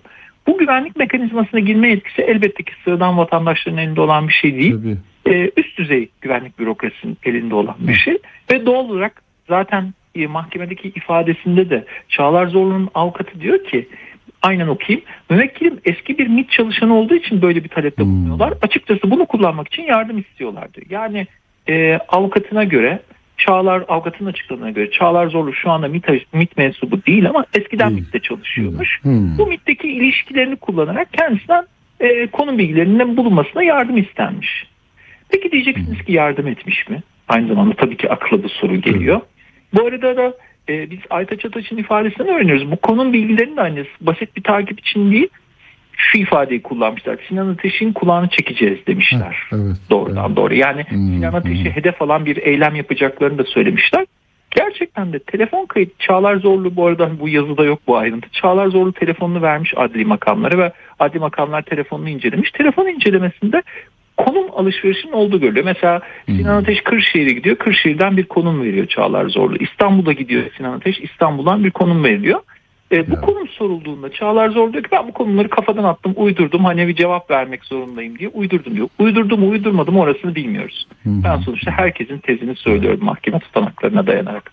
Tabii. Ve e, olayın olduğu gün yani cinayet, herkes o kadar durumun farkında ki cinayetin 13.30'da cinayet işleniyor. 13.30-14 aralığında Aytaç e, bu hani kafenin sahibi olan Aytaç Ataç Çağlar Zorlu'yu arıyor ve diyor ki Sinan Ateş öldürüldü. Sana bir şeyler sorulmuş diyor. Onların hepsini telefonundan sil diyor. Yani delillerin de ortadan Ya. kaldırılmasını istiyor. Ee, bu açıdan son bir ayrıntı var. Son bir ayrıntı var. O ayrıntı da şu ki yani sonuçta görülüyor ki aslında hem kafe sahibi olan şahıstan hem kafe sahibinin Tolgahan Demirbaş'la yani eski ülke ocakları yöneticisiyle tanıştırdığı e, eski MİT personeli ola- olan Çağlar Zorlu'dan bu üç kişinin ilişkisi bize Sinan Ateş'in 2022'nin Mart ayından itibaren e, Tolgahan Demirbaş ve ekibi tarafından takip altına alındığını, konum bilgilerinin izlendiğini aslında bir saldırının da kulağını çekmek ta, Türkçe bir tabir olarak aslında bir şekilde e, ona ders vermek anlamına gelen bir şey. Bir saldırının da planlandığını öğrenmiş oluyoruz. Ve saldırı sonrasında da bu delillerin ortadan silindiğini görüyoruz. En önemli ayrıntı şu. En önemli ayrıntı şu. En başta sormuştunuz ya Eray Özyağcı nereye gitmiş olabilir? Ee, saldırıdan sonra Tolgahan Demirbaş hani saldırıdan bir buçuk iki saat önce çiftlik boş mu gidecek misin diye soruyordu ya çiftliğe gidiyor. Gidiyor. Ve çiftliğe gittikten sonra e, Aytaç Ataş'ın ifadesine göre orada mangal yakmış, silah orada atış talimleri yapıyorlarmış, atış eğitimleri yapıyorlarmış, atış eğitimi yapmış. Ama yanında Eray Özyağcı var mıydı yok muydu? Şimdi Hı. açıkçası yoğunlaşılan konu bu. Haliyle en başından sorduğunuz soruya şöyle demiştim ya. Aslında bu bir tetikçi. Bulmak çok kolay olabilir ama onu perdeleyenler, onu kaçıranlar, kameralardan, gözlerden uzak yerlere götürenler, belki oralarda arabalar değiştirenler, başka yerlere kaçıranlar varsa elbette ki hani bu profesyonel bir kaçış planı demek oluyor. İşte buradan sonra buraya yoğunlaşacağız. Tabii. Bir iki, Bugün de evet. Çok iki dakika kaldığını uyardılar beni e, Barış. Yani şunu merak ediyorum. Mesela Bahçeli ile görüşüyor Erdoğan. Bu o konuşulur konuşulmaz bir bir şey diyemeyiz ama yani önlerinde çok çetin bir e, şey bu. Yani e, aşılması gereken bir mesele. Ya bağımsız yargı burada bir meseleyi tam çözecek ve e, tutup alacak yani buradaki e, gerçeği ya da böyle biz e, seçim sonrasını beklemek zorunda kalacağız ki e, çok ma- makul bir şey değil bu da.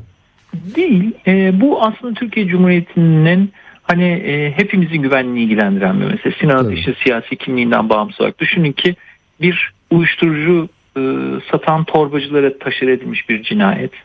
Yakalanan insanlar siyasi ilişkiler içerisinde olan kimseler. Polisler e, cinayette taşıyıcılık yapıyorlar. İki tutuklu polis var biliyorsunuz Ya, özel harekatçı. Eski bir mitçi konum bildiriyor. Ya, yani tamam. açıdan devletin imkanlarının kullanıldığı mafyatik su kriminal insanların işin içinde olduğu bir cinayet. Doğal olarak bu yapılar bugün Sinan Ateş'i öldürüyor olabilirler ama Hasan Ferit Gedik örneğinde olduğu gibi veya bir tanesi Ya. biliyorsunuz 16 yaşında bir çocuğu okulun önünde öldürmüş Ufuk Köktürk'ten bahsediyorum o yüzden hükümlü. Tabii. Yani benim çocuğumu sizi beni yol ortasında bir trafik kazası kavgasında da yok edebilirler. O açıdan hepimizin güvenliği çok. ilgilendiren devletin hukukun sınırlarına çekilmesini ilgilendiren bir mesele. Ama son olarak şunu söylemek istiyorum. Ben tutanakları okuduğumda şunu görüyorum Atilla Bey. Böyle soruşturmalarda savcılar öyle sorular sorarlar ki polis öyle sorular sorar ki mesela MİTçi veriyorsa böyle bir konu bilgisini söyle bakalım MİT'ten kimden aldın? Veya işte hangi ilişkilerden çıkardın derler. Mesela çiftliğe gitti. Çiftlikte kim var? Ne var? Nasıl gitti? O Barış bir, bir dakika Biraz- ara verir misin Evet. bana? Bir dakika çünkü bir Evet. bizim böyle bir e, saat başında bir şey var. Onu atlatalım yine bir konuşacağız. Tabii.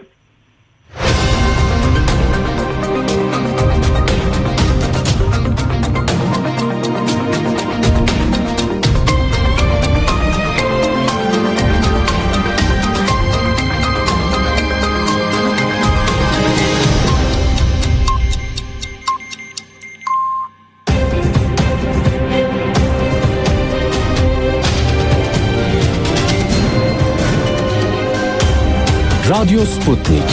Anlatılmayanları anlatıyoruz. Radyo haberciliğinde bir klasik.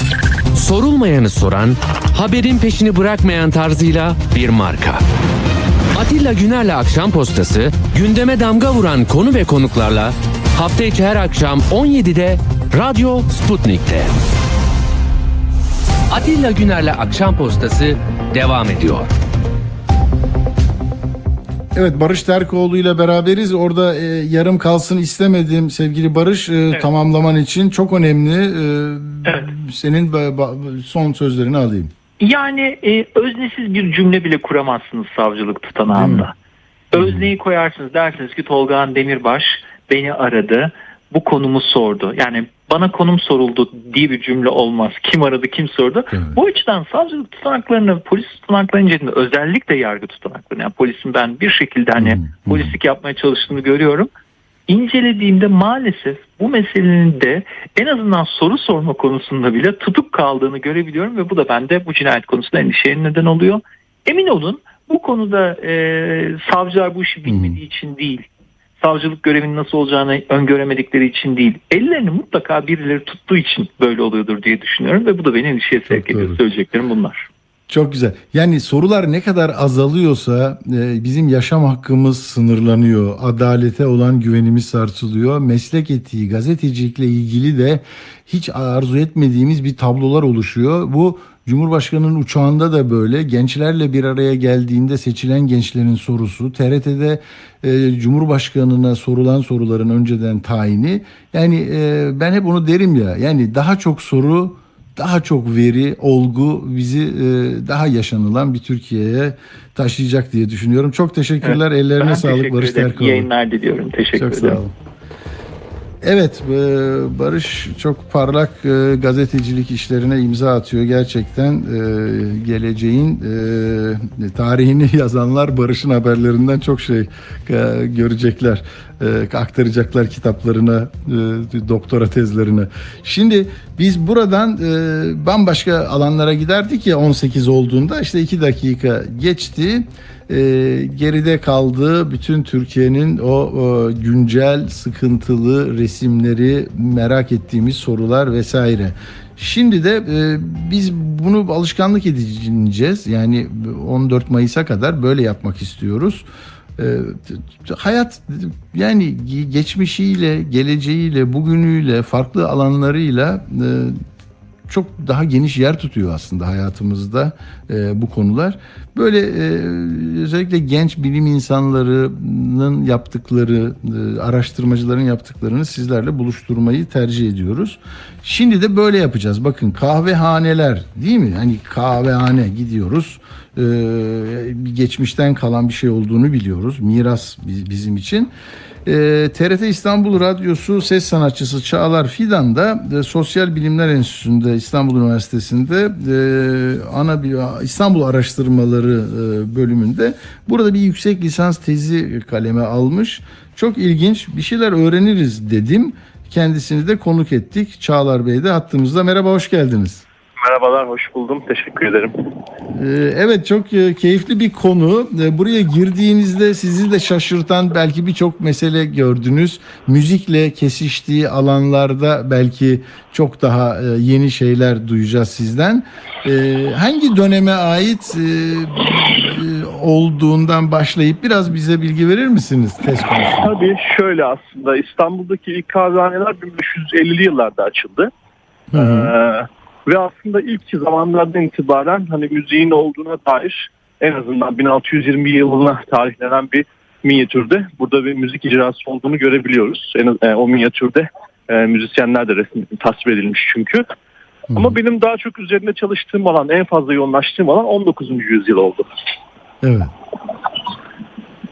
O dönemde ne, ne görünüyor? Yani e, bu müzik mesela o zaman nasılmış? Ona ilişkin de e, verilere ulaştırabildi, ulaşabildiniz mi? Hani Ya şöyle aslında benim e, yaptığım müzik aslında ben de bir icracıyım, müzik icracısıyım. tabii. Benim yaptığım müzik e, Osmanlı Türk müziği diye adlandırılan daha çok Hmm. e, Osmanlı döneminde okur yazar tabakaya hitap eden bir müzikti. Orta üst sınıfın daha çok dinlediği ve icra ettiği bir müzikti. Fakat kahvehaneleri araştırdığımda 19. yüzyılda özellikle bu mekanlar yani kahvehane ikiye ayrılıyordu. Daha çok mahalle kahvehaneleri hariç tuttuğumuzda. Bunlardan birincileri kıraathanelerdi. Kıraathaneler Hmm. 1857 yılında açıldı ilk olarak. Sarafim Efendi adında biri açmıştı. Ee, ve diğeri de semai kahvehaneleri. Semai kahvehanelerinin zaten çok bilindiktir, duyulmuştur ismi. Evet. Semai kahvehanelerinde daha çok e, İstanbulluların sosyoekonomik olarak dezavantajlı sınıfı. Yani daha çok o dönemki isimlendirmesiyle e, ayak takımının e, daha Hmm. çok alt tabakanın gittiği mekanlardı bunlar. E, buradaki mekanlarda semai kahvehanelerindeki yapılan müzik daha çok Anadolu'daki bu aşıklık, e, aşık edebiyatından ve onun müzikal formlarından devralınan e, müzikal formlarla icra ediliyordu. İşte burada bazı formlar var öne çıkan. Semai, divan, mani. Semai zaten bu kahvehanelerde ismini veren formdur. Biraz daha böyle irticali, doğaçlama söylenen. e, ama diğer yandan kıraathanelerde hani bugün bizim Türk sanat müziği dediğimiz e, müziğin Hmm. aslında 19. yüzyıldaki hali. O dönemdeki adlandırmasıyla da ince saz müziğiydi. Yani kıraathanelerde e, sahne alan müzisyenler ince saz heyetleriydi, ince saz takımlarıydı. Bugün tanıdığımız işte mesela bu Gamze diyeyim Deva Bulmam gibi şarkının şarkıların e, bestecisi olan Kemani Tatyos mesela çok meşhur bir kıraathane müzisyeniydi. Özellikle Hmm. Fevziye Kıraathanesi'ndeki e, fasılları çok meşhurmuş. Ama onun dışında ya bu kıraathaneler daha çok e, tanzimat bürokrasisinin e, çok yoğunlaştığı o direkler arası bölgesinde e, divan yolu bölgesinde yoğunlaşmıştı. Çünkü e, müşterileri de onlardı zaten. O yazar tabakaydı, bürokrat tabakaydı. Semai kahvehaneleri ise şehrin bütün her yerine e, yayılmıştı. Hatta e, Anadolu Hisarı tarafında bile bir semai kahvehanesi olduğunu yazıyor mesela Mehmet Bayrı adında bir İstanbul Hmm. folklorcusu. Evet. Pe- Peki burada mesela sadece müzik dinleme e, sahikiyle mi gidilir yoksa oraya gitmişken hani şimdi bu ya- e, ne bileyim ben yayın yapıyoruz ya Spotify var adam ve- veriyor orada dinliyorsunuz siz. Hani o bu, bu, bu- bunun e, o o geçmişteki hali nasılmış acaba? Ya gideyim müzik dinleyeyim mi yoksa orada çay içerken birisi de size hoşça vakit geçirin diye bu, bu- bunu icra ediyor. Aslında bu dediğinizin ikisi de geçerli. Ama özellikle kıraathanelerde biraz daha bu şey e, biraz konser tadında. Çünkü ga- gazetelere ilan veriyorlar kıraathane sahipleri. Yani işte mesela bu, bu pazar günü e, işte Lavtacı Civan e, hey- ba- başkanlığında bir İnce Saz heyeti konser verecektir. Veya işte Kemal Tatços Efendi. Ama tabii hani Semai kahvehaneleri için bu ilanları pek göremiyoruz. E, onun ama şöyle bir şey var tabii ki. Hani bir Ramazan akşamında e, bir Semai kahvehanesine veya kıraathanesi veya bir herhangi bir kıraathaneye gitseydiniz orada müzikle karşılaşma ihtimaliniz çok yüksekti. Çünkü her, her akşam vardı Ramazan akşamlarında. Hem kıraathanelerde hem de semai kahvehanelerinde. Kıraathaneler- Kıraathanede mesela fiyatlandırmayı e, öyle bir ayrıntı var mı? Hani orada ilan da verip e, beğendiğiniz bir e, sanatçıyı izleyeceksiniz, dinleyeceksiniz. O zaman ona bir ücretlendirme yapıyorlar mı yoksa o, nasıl bir e, usul varmış acaba merak ettim. Tabii ki ayrı bir ücretlendirmesi var. Mesela Hmm. bir kahve parası işte 5 paraysa atıyorum. Ee, Müzik olacağı akşamlar. Müzisyenlere e, özel olarak hani onların da herhalde bir, bir şekilde finansmanı sağlansın diye ekstra bir para alınıyor. Ama semai Hmm. kahvehaneleriyle ilgili nasıl Tabii. bir şey var onun, onunla ilgili pek bir şeyle karşılaşamadım. Zaten çok e, hani onunla ilgili çok bir literatürde üretilmiş değil. Belli başlı yazarlar Ahmet Rasim, Sermet Muhtar Alus, Reşat Ekrem Koçu gibi yazarlar yazmış onlar hakkında. Ee, ama dediğim gibi hani semai kahvehanelerindeki ücretlendirme vesaire falan bunlar nasıldı pek bilemiyoruz.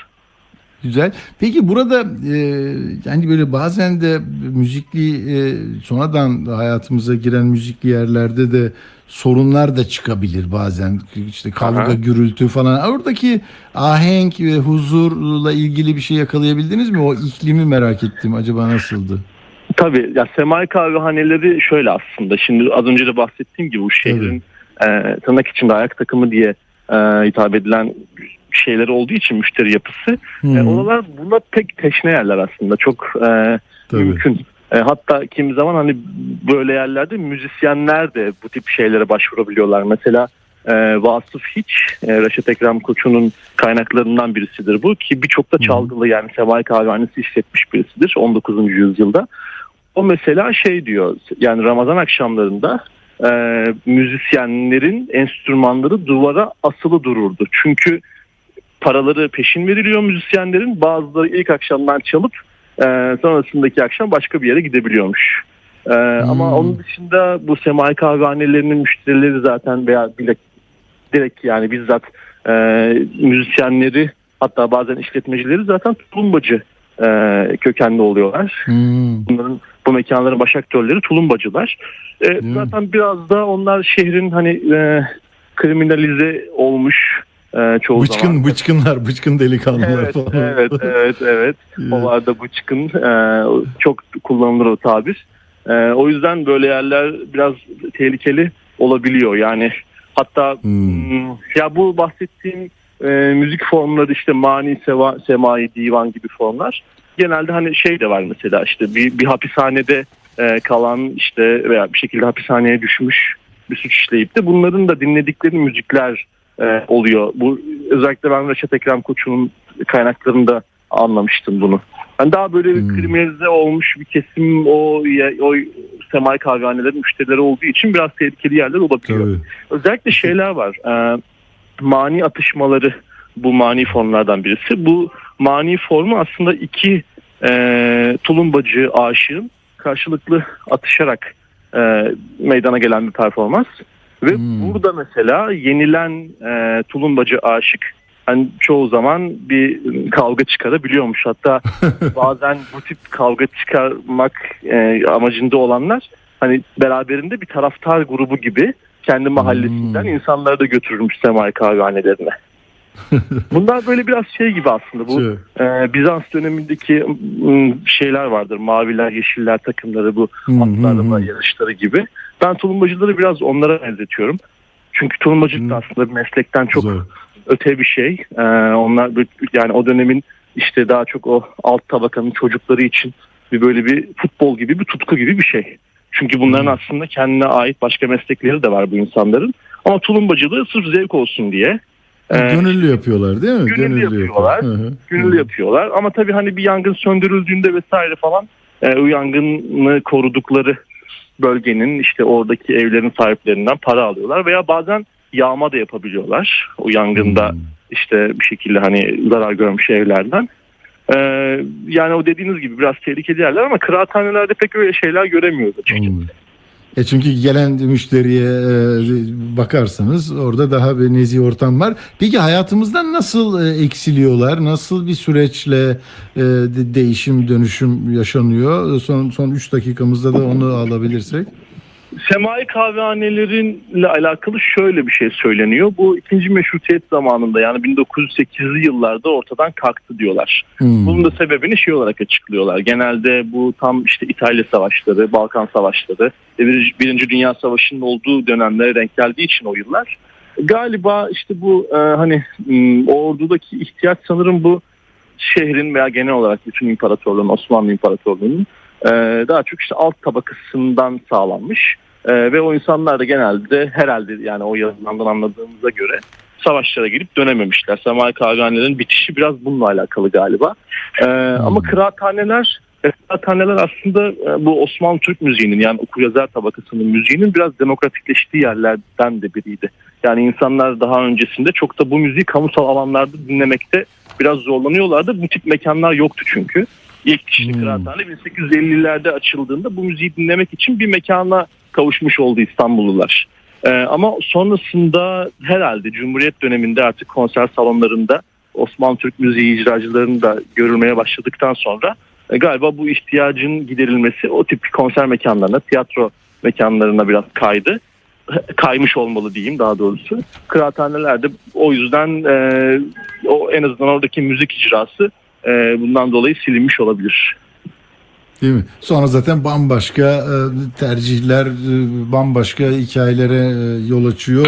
Değil mi? Mesela İstanbul'da bile o gazinolar, hani Çakıl Gazinosu, Luna Park Gazinosu bir dönemde onları çok konuşturduk. Ben gazetecilik yaptığım zaman tam sayfa ilanları vardı. Aha, aha. Böyle böyle bir süreç e, oluyor. Zaten Çok, şey, o gazinolardaki yapılan müziğe de baktığımızda aslında kıraathanelerdeki müzik Değil hemen hemen aynıdır. Yani çok geleneksel hani klasik e, en azından bir işte Hamamizade İsmail Dede Efendi'nin veya Itri'nin veya daha da öncesinde Meragi'nin eserleri bu bahsettiğim 15. yüzyıl bestelisi e, ta o dönemlere kadar giden böyle bir müzik repertuarı sunuyorlardı. En azından gazinoların Tabii. ilk dönemlerinde şimdiki gazinolarda değil. Tabii tabii geçiş döneminde bir bayrak yarışında bazen e, bayrak kayboluyor işte elden ele geçerken bambaşka bir şey oluyor. Çok keyifliydi. E, Çok teşekkür ediyoruz Çağlar Ben Fidan'a. E, Hem çalışması hem de bizi bilgilendirmesi. Çok teşekkür ederiz. Bu, bu arada te- tezinizde hayırlı uğurlu olsun. Sağ olun. Çok sağ olun, çok teşekkürler. İyi yayınlar. Sağ olun. Evet böyle e, işte insanlar araştırıyor, merak ediyor, soruyor ve ortaya güzel güzel e, insanlığın e, hizmetine sunulan metinler çıkıyor. Bilgileniyoruz. Küçük parçaları birleştiriyoruz. Şimdi biterken ben bir iki eksik notum var. Onları söyleyeceğim. Bu baroların hani bölünmesi meselesi var. Birin baro, iki, iki numaralı baro olacak. Çünkü siz söz dinlemiyorsunuz dendi. Barolar itiraz ettiler.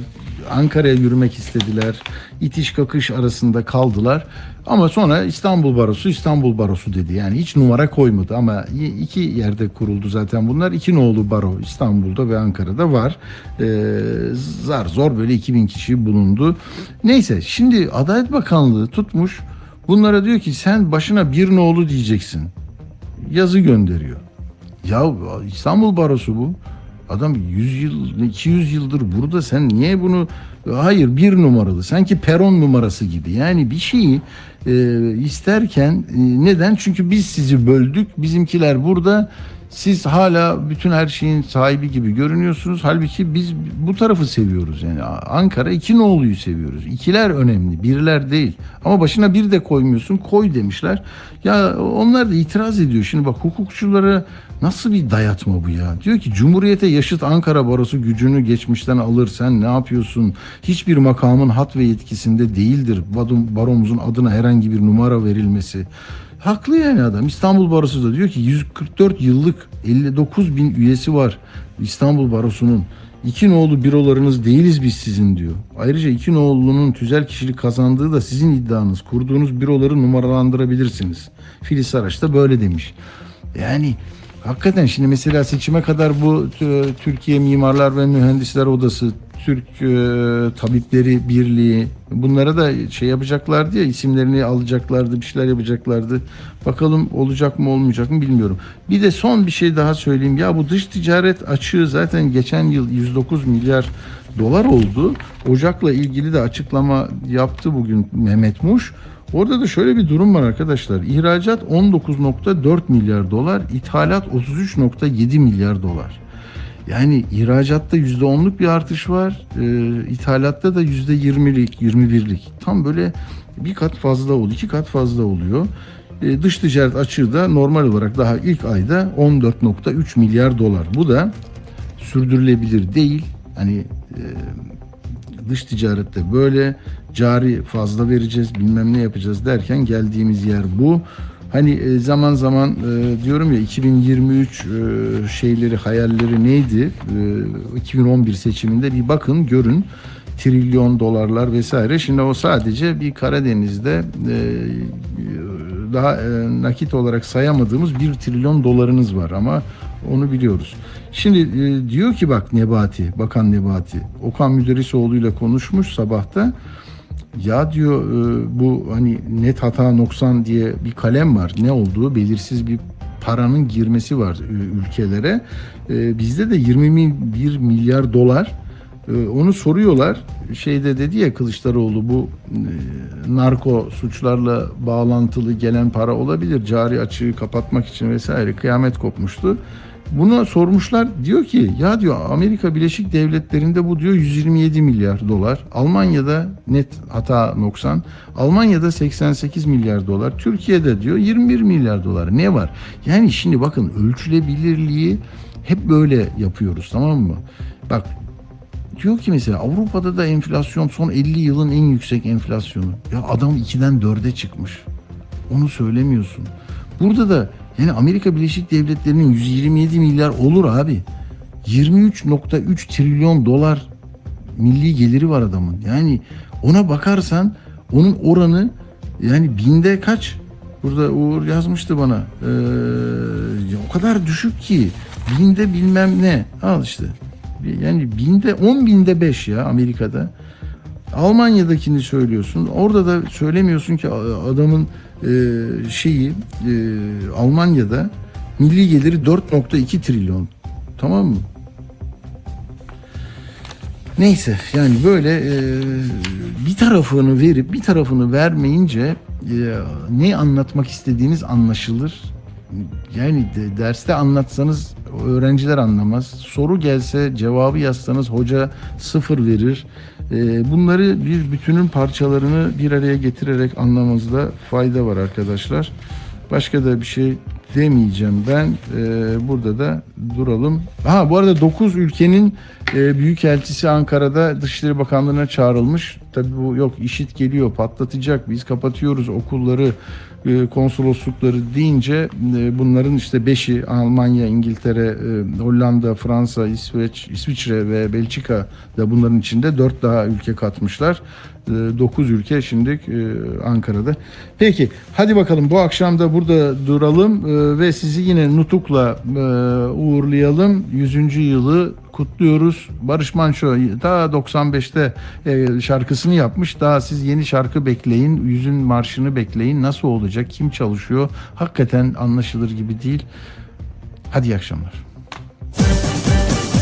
Cumhuriyet 100 yaşında. Daha zamanda daha büyük işler başaracağız. Bu işlerin en büyük temeli Türk kahramanlığı ve yüksek Türk kültürü olan Türkiye Cumhuriyeti'dir. Cumhuriyet 100 yaşında. Yalnız bu telgrafımıza değil, çok şeye cevap olan Refet Bey'in bu telgrafını aynen arz edeceğim. Erzurum'da 3. Ordu Müfettişliği Vekili Kazım Karabekir Paşa Hazretlerine, Sivas'tan 22-7-1919, Mustafa Kemal Paşa Hazretlerine, telgrafınızı Salahattin Bey'den ayrıldıktan sonra aldığım için kendine veremedim. Salahattin Bey'i herkes gibi siz de pekala tanırsınız. Kararsız tabiatlı bir zat. 10 günden fazla bu mıntıkada kalmamak niyetiyle gelmiş. Az kaldı kumandayı almadan geri kaçacaktı. Kendisini temin ve tatmin ederek vatani vazifesini hatırlattım. Memleketini herhalde sever ve fakat vakitsiz icraata gelemez. Aşağı yukarı Vali Reşit Paşa'dan biraz daha iyi.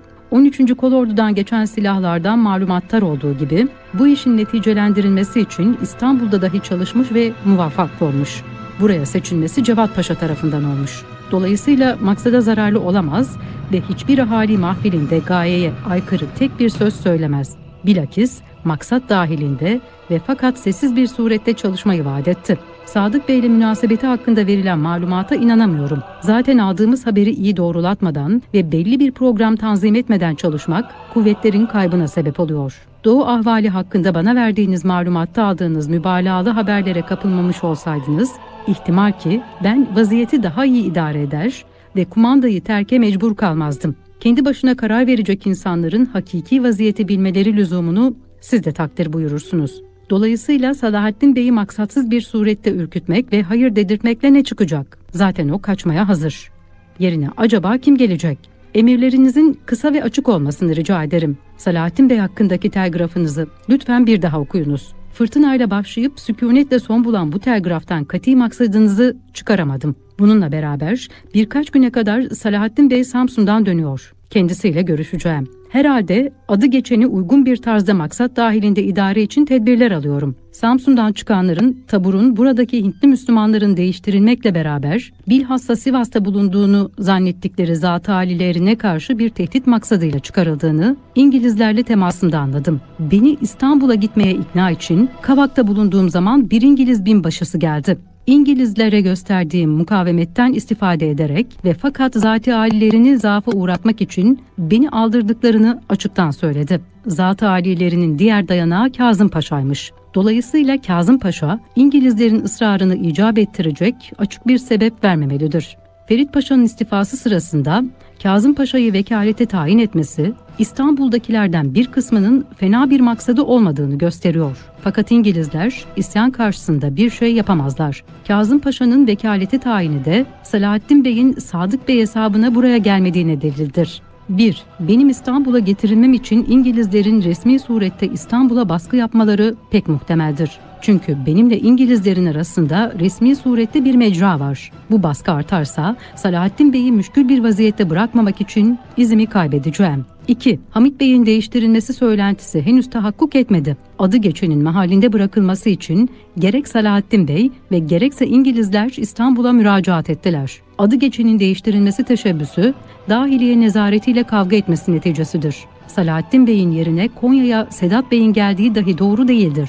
Her ne kadar tekmil kumandanların değiştirileceğini haber aldığını adı geçen yazıyorsa da Kazım Paşa'nın vekalete tayini bunun aksini gösteriyor. 3. Sivas Kongresi hakkında sadaretten doğruca vilayetlere tebliğ olunan 20 Temmuz 1919 tarihli telgrafnameyi gördünüz mü? Karahisar'daki fırka kumandanı bu kongreye delege seçilmesi için buralara beyanname yayımlamış. Bu hareket tarzını uygun buluyor musunuz? Alman batı ve doğudaki sükunet, vaziyetin gelişmesini bekleyerek bizim de ihtiyatkar bulunmadığımızı icap ettirmiyor mu? Şahsım hakkında hiçbir endişem olmadığını artık anlamışsınızdır. Yalnız kararsız ve programsız hareketlerle maksadı ihlal edeceğiz. Ya ihtiyatkar olalım veyahut hemen işi açığa vuralım. Fakat ikisinden birini yapalım. Sivas Kongresi'nden hali hazırda bir fayda ümit ediyor musunuz? Bugünkü vaziyete nazaran bu kongrenin Sivas'ta ve aleni bir tarzda yapılmasını tehlikeli bulmuyor musunuz? Güney istikametlerinden Sivas'a gelecek bir darbe bilhassa bu vilayet ahalisinin kansızlığı sebebiyle Anadolu'yu ikiye ayırır ve pek tehlikeli olur. Bunun için bu vilayetin son zamana kadar adeta tarafsız görünmesi pek ziyade ehemmiyetlidir. Bu kongrenin mutlaka yapılmasına lüzum varsa aldığınız haberlere nazaran delegelerin gelmesi mümkünse acaba bunun doğuda bir mahalde yapılması daha uygun olmaz mı?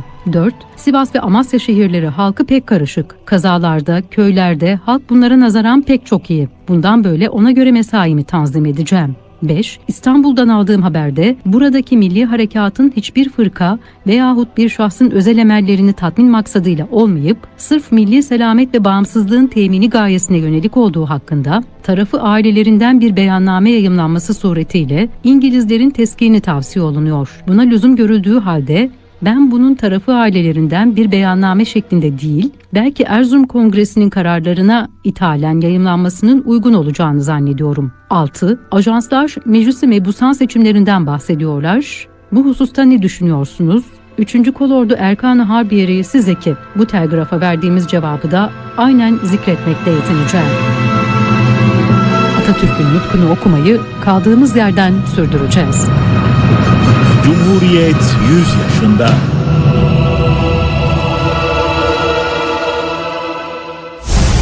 Atilla Güner'le Akşam Postası sona erdi. Seçime giden Türkiye'nin çok sesli radyo haber programı. Akşam postasından hepinize iyi akşamlar efendim. Her görüşe açık, özgür bir platform. Ye- yeter ya 20 yıl olmuş ya. Bir de değiştirmek lazım. Tamam gelen adamı beğenmezsek